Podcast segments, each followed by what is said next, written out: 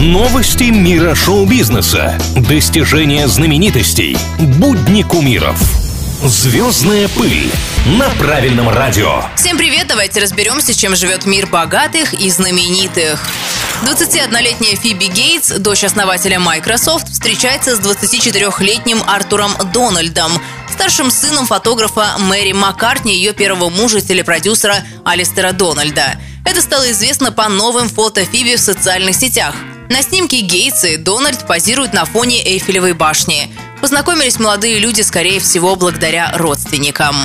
Эшли Бенсон, звезда сериала «Милая обманщица» и ее жених, наследник нефтяного магната Брэндон Дэвис, впервые станут родителями. Неизвестно на каком сроке блондинка, но уже в сентябре поклонники заметили, что одежда девушки стала свободнее, а появления на публике стали все реже.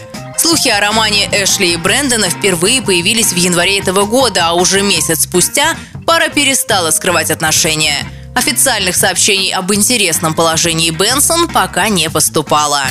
Что еще происходит в жизни самых-самых, узнаю уже скоро. Меня зовут Алина Миллер, и это самые звездные новости на сегодня. Звездная пыль на правильном радио.